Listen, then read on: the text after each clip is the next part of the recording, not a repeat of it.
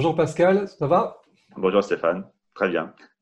Ok, donc tu vas te présenter rapidement, mais pour mon audience, en fait, aujourd'hui, de ce qu'on va parler, c'est euh, en gros, connais-toi toi-même. Les éléments, donc tu m'as communiqué un mind map, donc je vais le, regarder. J'ai un écran en l'air, c'est pour ça que je regarde un peu en haut. Il y a euh, accepter qu'on ne peut pas contrôler grand-chose et euh, se mettre en, mesure de s'adapter. On a connaître ses besoins personnels, vaincre ses peurs et faire de ce que l'on aime un métier. Tout ça, c'est des choses qu'on entend un peu à droite, à gauche. Évidemment, tout le monde en, parle, mais toi, tu l'as, vécu avec une sacrée, une un sacré parcours. Et après, on va parler introversion et management de, ça, c'est-à-dire que toi, tu es plutôt d'un naturel introverti et tu as atteint quand même des niveaux de responsabilité et des postes extrêmement importants. Tu nous donnes un ou deux exemples, je crois, chez Hertz, par exemple. Alors, chez Hertz, j'étais euh, directeur marketing et digital pour l'Europe. Euh, oui. Et chez GoCompare, j'étais euh, donc vice-président marketing. Euh, ou chez Last Minute, j'étais euh, Chief Digital Officer.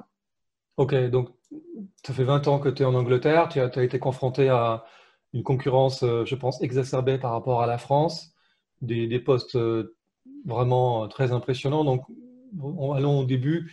on ne peut pas contrôler grand-chose, c'est-à-dire Alors, en fait, pour moi, c'était. J'ai commencé comme à travailler à la SNCF. Donc, c'est l'environnement, on ne peut pas trouver plus sûr comme environnement. Euh, et puis, euh, donc, euh, la SNCF m'a envoyé à Londres pour travailler pour Eurostar. Et j'ai eu le choix à un moment de dire, voilà, est-ce qu'on rentre en France ou est-ce que je cherche quelque chose en Angleterre? Pour moi, c'était la première décision vraiment importante. C'est le retour en France, c'était revenir à la SNCF et avec une employabilité externe très faible. C'est-à-dire, en, gros, j'étais, j'étais, je restais là jusqu'à la fin de ma carrière. Il y avait quelque chose d'absolument inacceptable intolérable de se dire, voilà, je sais, j'ai 35 ans, je sais que dans 20 ans, je sais exactement où je serai dans 20 ans, je sais exactement ce que je vais faire dans les prochaines années. C'est comme si ta vie était écrite, donc autant euh, aller de 20 ans plus tard et tu vis pas tes, 20 ans. Pour moi, c'était juste insupportable. Donc j'ai pris le risque et euh, j'ai quitté donc euh, bah, le contrat de travail de la SNCF, hein, qui est de, quasi fonctionnaire, pour un poste pour Expedia, société américaine, contrat de droit anglais, zéro sécurité. Et alors, ça a été une école de vie extraordinaire parce que moi, Expedia est l'une des meilleures entreprises. On a une culture euh, par rapport à la France qui est très différente. Parle-moi d'Expedia en deux secondes. C'était quoi, leur, euh, c'était quoi à l'époque, peut-être leur business model et le nombre de personnes? Alors, Expedia, à l'époque, c'était déjà 5000 personnes dans le monde. Euh, en Europe, c'était encore un peu une sorte de start-up, une start-up qui était dans le, en, cours d'évolution vers beaucoup, beaucoup plus de, de process mais avec euh, une philosophie de travail et des relations entre collègues extraordinaires. C'est-à-dire un challenge positif, c'est-à-dire qu'on est toujours incité à se dépasser, mais avec un management très positif. Donc, là, management, tu dirais à l'anglaise, à l'américaine, il y a une différence entre les deux déjà je... Là, c'est plus, euh, plus un management de type international, c'est-à-dire qu'on est beaucoup sur le factuel, sur l'objectif, euh, sur le rationnel. Quelque chose qui, effectivement, et pour moi, j'ai beaucoup de peine avec le management à la française. C'est le moins qu'on puisse dire. Euh, j'en peux plus quoi. Ça fait des, années que je, parle de la, de l'explicite par rapport à l'implicite. C'est la, la, France, c'est bon bref. Donc c'est qu'on est les rois de l'implicite pour garder son petit pouvoir. Euh, surtout pas dire aux autres ce qu'on sait parce que oh là là, au cas où ça pourrait lui servir. donc là, c'est vrai qu'effectivement, pour moi, ça a été une révélation. Alors, avec, euh, évidemment, donc j'ai connu la crise de 2008, donc mmh. mon poste a été, a été supprimé. Donc, j'ai eu de la chance, j'ai rebondi tout de suite et j'ai travaillé chez Thomas Cook. Euh, Thomas Cook m'a renvoyé en Angleterre. Alors, Thomas Cook, c'était le numéro un des, des, des voyages en, en, Europe, en Angleterre, je ne sais pas exactement. Euh, alors, je pense que c'était entre numéro 1 et numéro 2 avec tout, effectivement. Ok, donc très grosse boîte, euh, gros succès. Là, tu étais responsable? Alors là, donc j'étais responsable de toute l'analyse pour Thomas Cook Online. C'est-à-dire une start En fait, en fait, Thomas Cook avait recréé un centre d'excellence digitale et dans ce centre d'excellence digitale, j'étais chargé de mettre en place toute l'infrastructure de données et toute l'équipe analytics pour supporter le business. Alors, tu dis, on ne peut pas contrôler grand-chose. C'est-à-dire que là, quoi? Quand tu as vu, euh, c'est quoi la, solution? Alors, alors, on ne peut pas contrôler grand-chose. C'est-à-dire qu'en fait, euh, donc Thomas Cook aussi a eu un problème d'économie. Et en fait, on trouve une thématique qui est importante, c'est que les, les entreprises maintenant sont mortelles. On est dans un contexte dans lequel on ne peut plus compter sur un travail à vie. Et la seule, le seul élément que l'on puisse contrôler, c'est sa valeur de marché. C'est effectivement développer des compétences qui sont demandées sur le marché et constamment s'améliorer. Ça, c'est la seule chose qu'on puisse contrôler. Toi, tu parles à, euh, à, titre personnel, mais il y a aussi même l'entreprise, c'est un peu pareil, elle doit se remettre ah elle aussi. Ah, surtout les entreprises. Les entreprises, la durée de vie des entreprises actuellement a baissé d'au moins de moitié par rapport à ce que c'était dans les années 60-70. Parce qu'effectivement, euh, on est dans des contextes de disruption beaucoup plus importants. Donc, les sociétés sont mortelles, les réorganisations dans les, sociétés sont légion. Et donc, face à cette, euh, ce changement, qui est effectivement euh, un, un, bouleversement très important par rapport à ce que j'ai pu connaître dans mon enfance, la seule valeur sur laquelle on puisse investir, c'est soi-même. C'est la seule chose qu'on puisse contrôler. On ne peut pas contrôler sa carrière. Ça fait, ça fait presque. C'est pour ça que c'est un peu bizarre parce que ça redevient de l'individualisme. Comment tu gères ça par rapport aux autres? C'est pas tant l'individualisme. En fait, si on regarde, en même chose, différence entre le monde anglo-saxon et le monde euh, français, par exemple, c'est qu'en anglo-saxon, en, Angleterre, euh, on n'a pas de droit. On a beaucoup plus. Euh, on doit prouver ce que l'on vaut. Hmm. D'accord? J'ai pas le droit à ceci, j'ai pas le droit à ce poste et autres. Je dois le mériter. C'est une autre philosophie, mais c'est une philosophie qui permet effectivement de se dire voilà, mais en fait, mais ça vaut le coup parce que c'est ma vie. C'est important d'investir sur sa vie, c'est important de faire quelque chose. Donc, c'est pas quelque chose de négatif, c'est quelque chose qui est effectivement plus exigeant, mais euh, qui, euh, c'est une vraie citation en disant qu'est-ce que j'aime faire? Quelles sont mes qualités? Comment est-ce que ces qualités peuvent effectivement se mettre au service d'une valeur pour les entreprises ou pour des services, pour les collectivités. Ça peut être aussi du non-for profit, mais c'est une invitation à trouver un sens. Et pour trouver ce sens, effectivement, connaître, euh, se connaître serait vraiment important. Donc pour moi, ça s'est défini par remettre en cause un schéma classique de carrière qui était en fait on progresse d'entreprise avec des responsabilités toujours plus importantes en management, en disant, maintenant finalement, moi, ce que j'aime, c'est résoudre des problèmes. Moi, ce que j'aime, c'est une expertise. Et je vais investir sur cette expertise parce que c'est ce qui euh, fait que je trouve du plaisir et que j'apporte de la valeur euh, également autour de moi. Alors maintenant, tu, tu, tu, disais aussi connaître ses besoins et vaincre ses peurs dans, dans ce contexte. Alors mon besoin, typiquement, c'est est-ce que on a un besoin de sécurité ou de liberté? Ces deux ne sont pas compatibles, donc il faut choisir. C'est ça. Pour moi, c'est clair, c'est la liberté. La liberté, mais c'est aussi le danger, énormément, parce que quand tu es libre, tu es seul. Ah. Oui, c'est effectivement ça. Mais c'est, euh, faut savoir ce qu'on euh, on peut pas, si on est quelqu'un qui aspire à la liberté et qu'on se met dans un environnement safe, on va pas être bien. Hmm. Et de façon inverse, si on a, si on a absolument besoin d'être rassuré, la liberté est terrifiante. L'entrepreneuriat, c'est la liberté, mais c'est énormément de danger, alors qu'être euh, à vie dans une entreprise, c'est aucun danger mais tu n'as aucune liberté, tu es, dans un carcan et tu dois aller jusqu'à la, fin comme ça. Euh, et pour moi, c'est la mort aussi, parce que tu, passes ta vie à faire la même, enfin, plus ou moins la même chose, tu évolues petit à petit, progressivement, après on te met plus ou moins dans un placard, tu attends la fin comme ça, alors tu vas au boulot juste pour avoir un salaire, et, et puis tu es mort. c'est insupportable. Pour moi, c'est insupportable.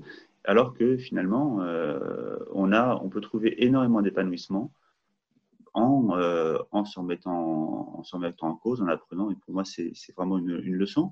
Alors, il y a des conséquences aussi. C'est-à-dire que pour moi, l'une de ces peurs, la peur que j'avais, c'était euh, une peur que beaucoup ont, c'est la peur du financier. Qu'est-ce que je vais faire si j'ai plus d'argent et autres Comment est-ce que je vais faire si Et puis, euh, à, à la suite de circonstances particulières, personnelles, je me suis retrouvé à 45 ans à devoir louer une chambre euh, chez l'habitant euh, dans un quartier euh, moyen de Londres.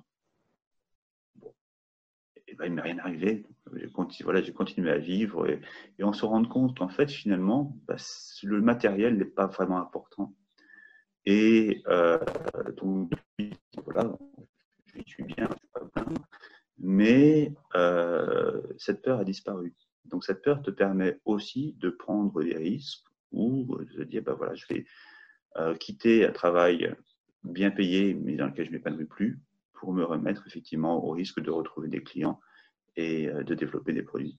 C'est en, affrontant les choses qu'on affronte ses peurs et qu'on avance, c'est pas en les évitant en fait. Non, exactement. tu, tu, y vas et puis, puis tu te mets en, de toute façon, tu n'as pas le choix. Quand tu es entrepreneur, tout te tombe dessus. Tu obligé de tout affronter en même temps, toi-même surtout, les autres, les clients, les concurrents, euh, le marché, le, les problèmes financiers, tout, tout, tu dois tout faire. Et en fait, c'est, c'est, euh, on peut pas imaginer avant de l'avoir vécu, c'est impossible.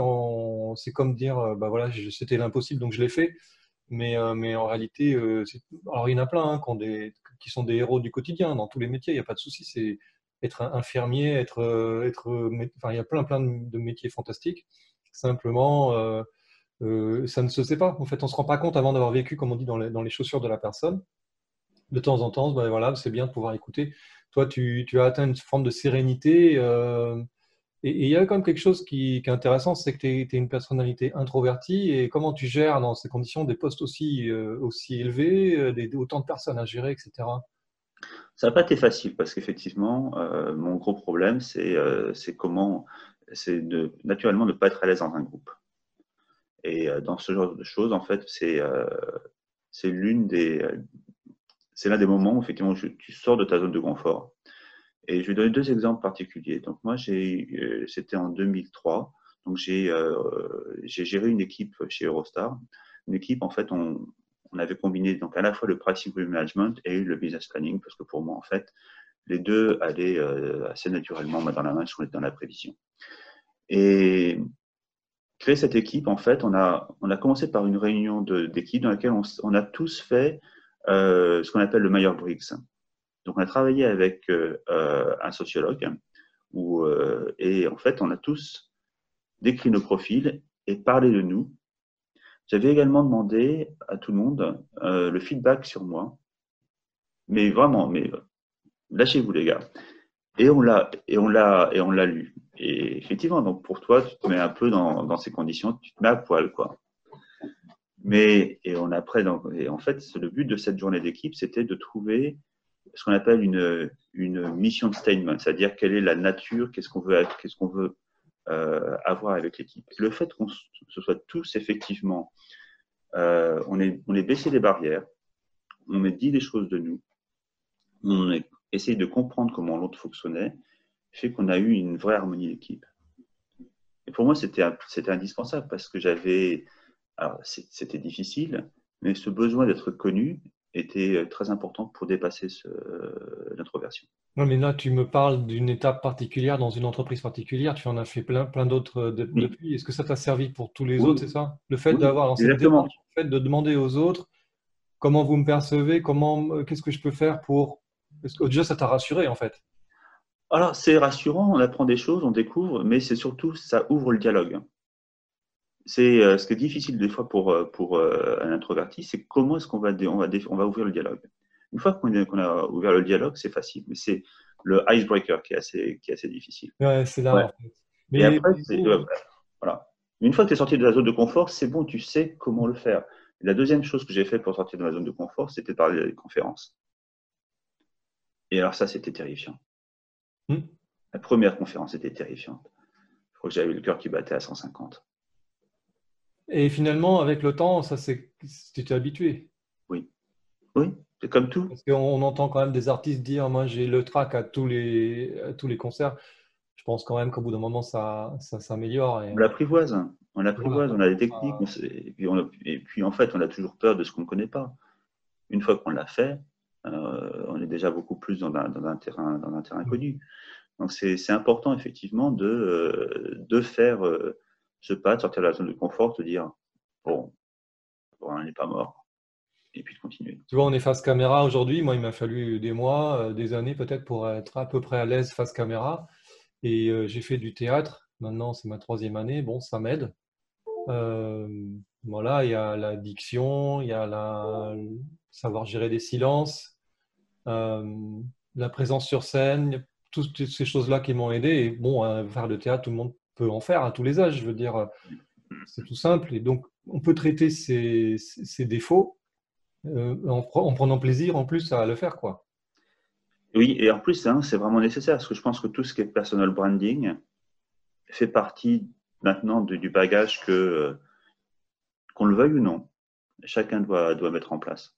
même dans sa vie de tous les jours. Je veux dire qu'on soit euh, salarié ou entrepreneur ou étudiant ou autre, à un moment, on, doit se vendre.